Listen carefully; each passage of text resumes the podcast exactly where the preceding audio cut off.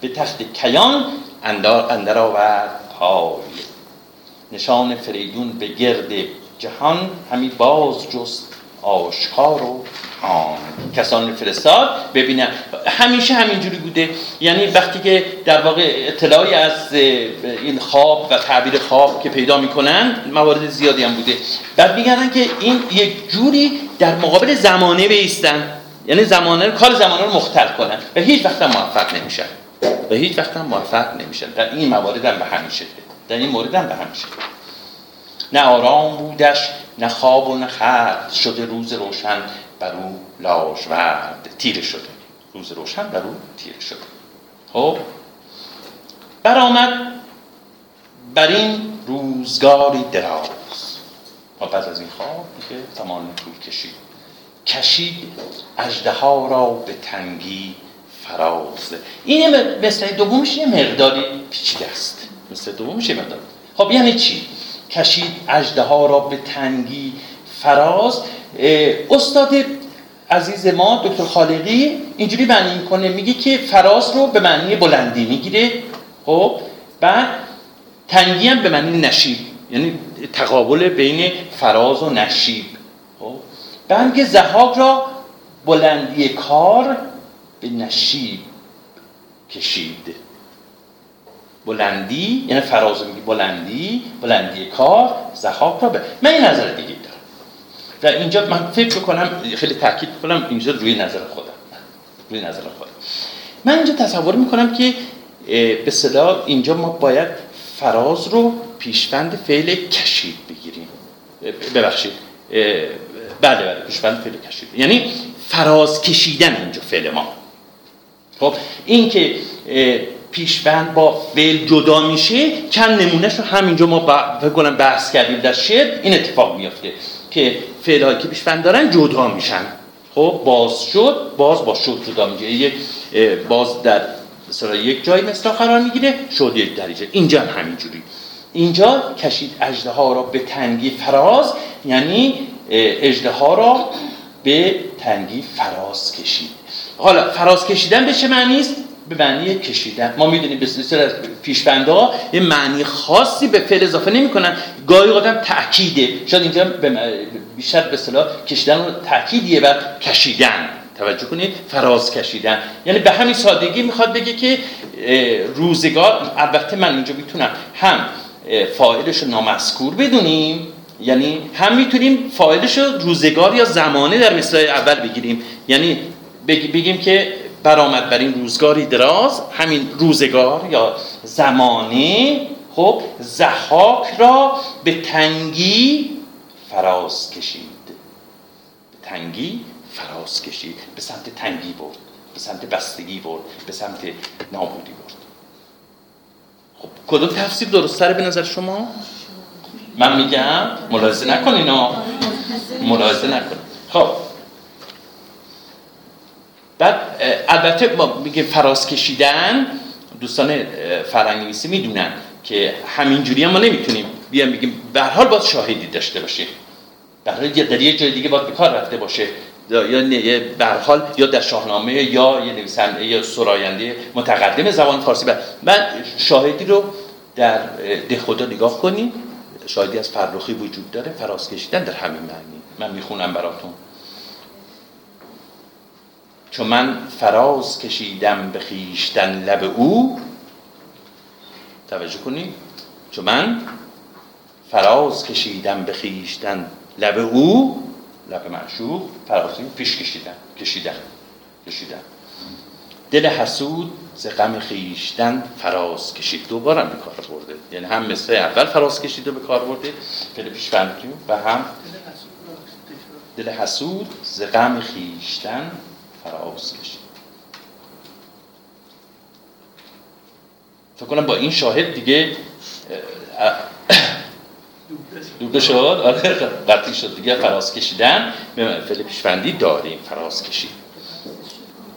خجسته فریدون ز مادر بزاد. جهان را یکی دیگر آمد نهاد. خب بگید جهان را یکی یکی دیگر آمد نهاد یعنی نهاد سرشته بنی می‌کنیم خب اون اصلا میگه بخواد میگه شیوه زمانی به کلی دگرگون شد. شیوه زمانی به کلی دگرگون شد. با زادن فریدون که ما می‌بینیم که وقتی او از مادر میزاید یعنی سرنوشت زحاک رقم می‌خورد. جهان را یکی دیگر آمد. در مورد این, این تعبیر رو خصوصا خجستگی فریدون و اینکه در واقع روش جهان روش جهان با تولد و با ظهور و عوض میشه ما بازم داریم در اون بیت معروفی که همتون می‌دونید فریدون فرخ فرشته نبود. زعاب چی؟ ز مشک و زنبر سرشته نبود. به داد و دهش یافت آن نیکوی تو داد و دهش کن بله بله سروش میاد سو من این مقاله مفصلی نوشتم دوست داشتین بخونیم البته یه مقدار اون حتما بخونیم آیا فریدون به یزدان ناسپاس شد در مقالات همایش شاهنامه در فرهنگستان برگزار شد توی وبلاگم اینا هستش. خب خجسته فریدون ز مادر بزاد پس این خجسته در مورد فریدون فرخ. این ما زیاد می‌بینیم. این صفت فرخ و خجسته رو در مورد فریدون ما زیاد می‌بینیم در شاهنامه. خجسته فریدون ز مادر بزاد جهان را یکی دیگر آمد دهاد. ببالید بر سان سرو سهی سرو؟ گفتیم چی؟ نه خوشمنظر. من فکر کنم اینا توضیح توضیح نداده توضیح دادم. ببینید پس سربازه لزوما ممکنه که بلند در مورد معشوق ما بگیم که خب سر صحیح بلند منظره خب بلند قدی هم یکی از خوشمنظریه بحثی نیست. ولی معنی اختصاصی بلندی نداره. خب یعنی خوشدیدار خوشمنظر. سهیدن در پهلوی ببالید بر سان سرو سهی همی تافت زو فر شاهنشهی. تابید تافتن تابید از او. فر پس این فر شاه فر داشته فریدون دیگه. پس فر خوبره نه یا فره من دیگه توضیح دادم دیگه اینو. همی تافت سو فر شاهنشهی. جهانجوی با فر جمشید بود. به کردار تابند خورشید. جهان را چو باران به بایستگی. روان را چو دانش به شایستگی.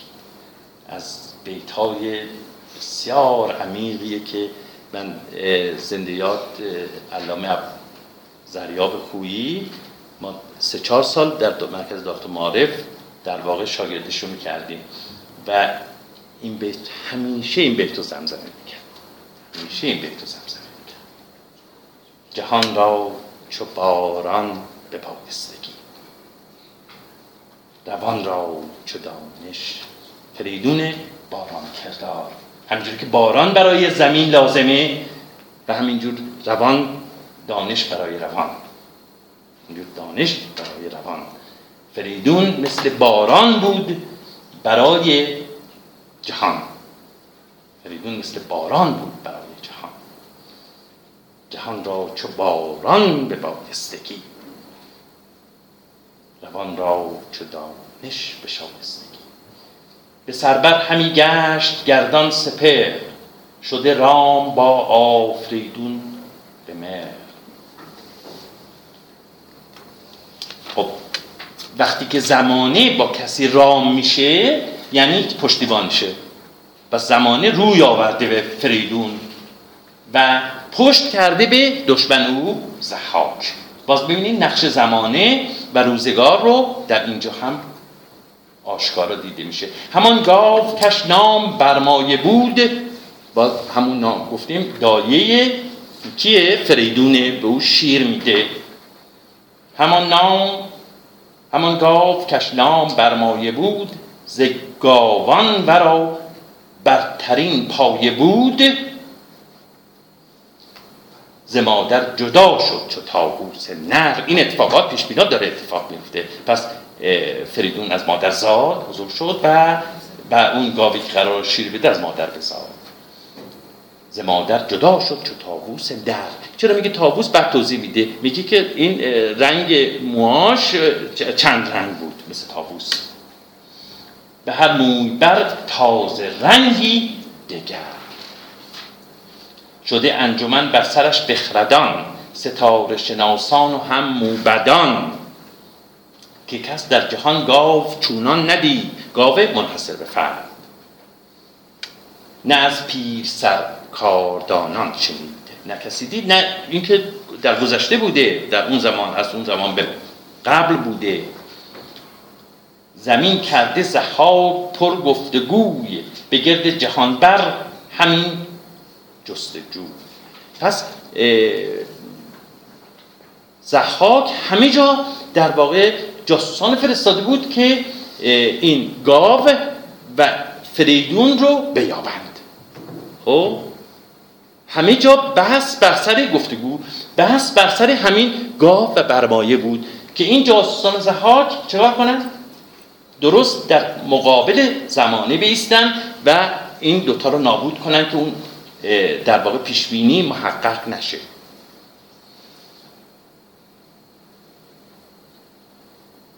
فریدون که بودش پدر آبتین پس ما اینجا با پدر فریدون هم آشنا میشیم.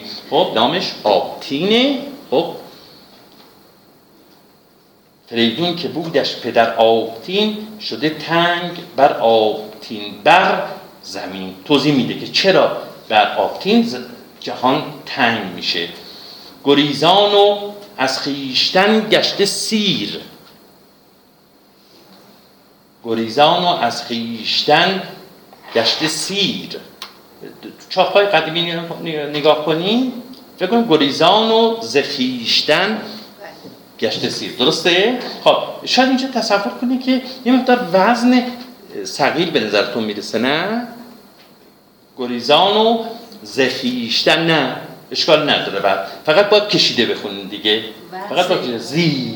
آره آره. نه نه نه نه. اون وزن نباید بخونیم نه. گریزان گریزان و زیخیشتن اشکال نداره وزن برحال در چاپ جدید فکر کنم اینا رو از تبدیل کرده دکتر خالقی. خب؟ زی هست نه؟ همین دیگه همین چاپ جدید ازه بعد حالا مهم نیست. به حال حالا این بحث خیلی تخصصیه من اصلا نمی‌خوام واردش بشم. ولی بعض اشکال نداره. یه مقداری فقط باید اون کسر اضافه را که می‌دونیم دیگه گفتم معادل پهلویش بلند ایه. همون بازه که گفتم بازی میشه گاهی اوقات یه در خط میاد به خاطر همین مسئله است که گاهی اوقات در کاتبا این در واقع به صورت یه در خط نشون میدن که چون ای بلند بوده دیگه. الان هم فکر کنم که افغانستان و تاجیکستان هم این کسرها رو بلند تلفظ می‌کنن. در پردیش هم ای هست. و خب الان کوتاه شده ای شده. گریزان از خیشتن گشته سیر. از کسی از خودش سیر بشه یعنی دنیا بر مرادش نیست دیگه. تنگ شده بر دنیا بر برآویخت ناگاه در دام شیر. خب اون اتفاقی که باید افتاد و در دام شیر افتاد. از آن روزبانان ناپاک مرد پس مردم کشان. روزبان مردم کشان. اینو فکر کنن دیگه توضیح دادن. اینا معمولا روزبانان نگهبانان پادشاه بودن. که این نگهبانان به مأموریت های مختلفی فرستاده می شدن از جمله اینکه همین موارد که دشمنان پادشاه رو بکشن. این که به معنی جلاد هم هست. پس روزبانان اینجا روزبان جلاد دیگه. از آن روزبانان ناپاک مرد تنی چند روزی بدو باز باز خوب گرفتند و بردند بسته چویوز گرفتند و بردند بسته چویوز بروبر سراورد زحاک روز. خب پس اون روزبانان مردم کشان جاسوسان جلادان و معموران زحاک رو پیدا کردن و روزگارشون روز روزگارشون رو به سر آوردن هم که می‌دونی اینو کشتنش دیگه. کشتنش. روز سر خردمند مام فریدون چو دید پدرش کشته شد. خردمند مام فریدون چو دید که بر جفت او بر چنان بد رسید رسید که بر جفت او بر چنان بد رسید فرانک بودش نام و فرخنده بود به مهر فریدون دلا گنده بود. دلش به مهر فریدون پر از مهر فریدون بود. دلش پر از مهر فریدون. دوان دل خسته روزگار. دوان داغ دل خسته روزگار همی رفت پویان بدان مرغزاری که آبتینو کشتن فرانک رفت اونجا. پس فرانک مادر فریدون و همسر آبتین. همیده پویان بدان مرغزار. کجا؟ نامورگاو برمایه بود. کجا باز ببینید که که در آنجا. که در اون بیشه کی بود؟ گاو برمایه بود. که نابسته بر تنش پیرایه بود. که نابسته بر تنش پیرایه بود. میگه که هیچ زر و زیوری این گاو بر خودش بر, بر این گاو نبسته بودن. این یک زیبایی خدادادی داشت. اینو می‌خواد بگه که نابسته بر تنش پیرایه بود. هیچ پیرایه زر و زیوری بر این گاو آویزان نبود ولی همینجور ذاتا میدرخشید. ذاتا میدرخشید. به پیش نگهبان آن مرغزار خروشید و بارید خون بر کنار. بدو گفت که این کودک شیرخوار آفریدون کودک شیرخوار زمن روزگاری به زنهار دار. ما اینجا زنهار به معنی پناهه. درسته؟ امانه. ما اینجا با یه معنی در واقع البته نزدیک به معنی که چندین بارم در شاهنامه به کار رفته. به زنهار به معنی امانت. زنهار به معنی امانت. اینجا میگه که این کودک رو به امانت نگه دار. خودت. به زنهار به امانت نگه دار. بدو گفت که این کودک شیرخوار ز من روزگاری زمانی به زنهار دار پدروارش از مادر اندر پذیر. یعنی مادرش که پدرش که کشته شده از مادرش که من باشم بپذیر و پدروار اونو محافظت کن. اون نگهبان مغزاد از این گاو نغزش بپرور به شیر و از این گاو زیبا به شیر بپروران خب؟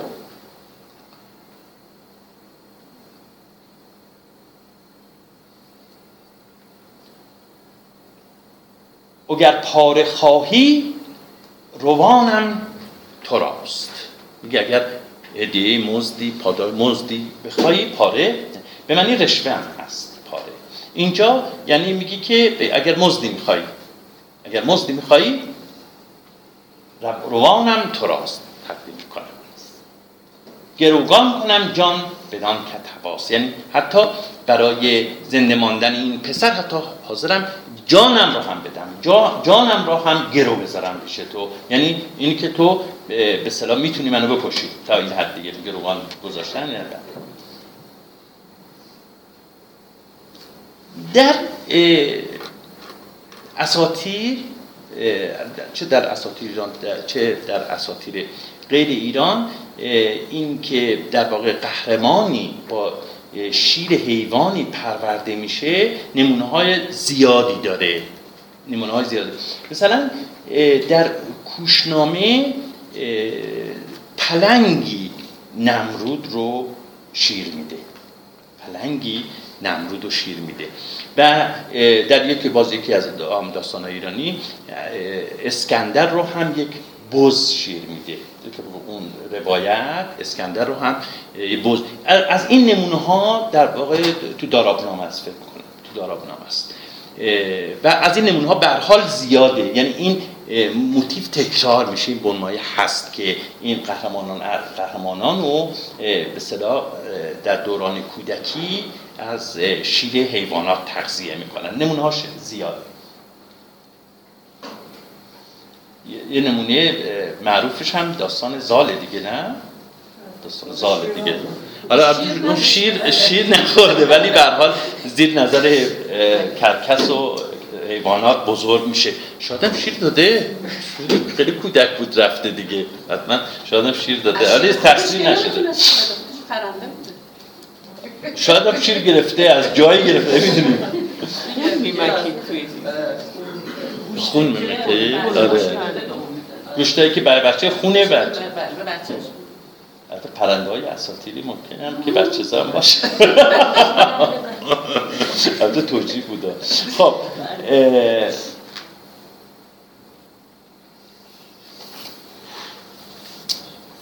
الیاده میگه که در مورد همین به اصطلاح بنمایه در این موارد وقتی که یک کودکی بی پناه میشه به ناروا معتقده که این عناصر کیهانی هستن که عناصر جهان کیهانی هستن که مراقبت می‌کنن از این کودک تا بزرگ بشه. این به اون نقش عناصر کیهانی رد میده. خب. کی خسرو جان؟ بیت چندون بود؟ گاو نقص گفتیم که گاو نقص بالاتر توضیح داده بود که گاو زیبایی بوده. نه همینجا. گاو چند رنگ بوده. گاو زیبا. خب.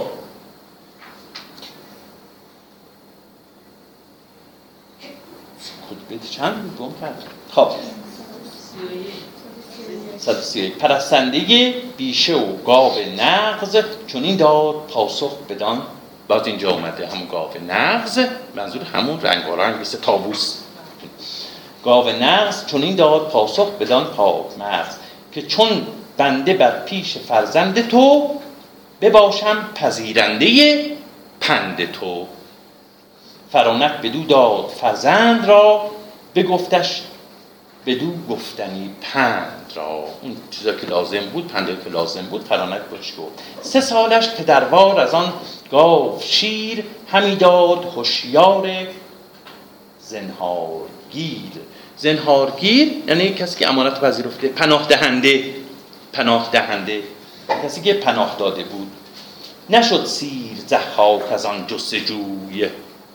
نشد سیر زحاک از آن جستجوی. شد از گاو گیتی پر از گفتگوی قبلا هم گفت بود دیگه که به حال این همه جا سخن بر سر این گاو برمایه بود و فریدون و اونم زحاک هم دست بر نداشت از این جسیر نشد. دست بر نداشت از این جستجو. دوان مادر آمد سوی مرزار چون این گفت با مرد زنهاردار. اون پناه دهنده که اندیشه در دلم ایزدی فراز آمده است از ره بخردی. یک فکر خدایی فکر ایزدی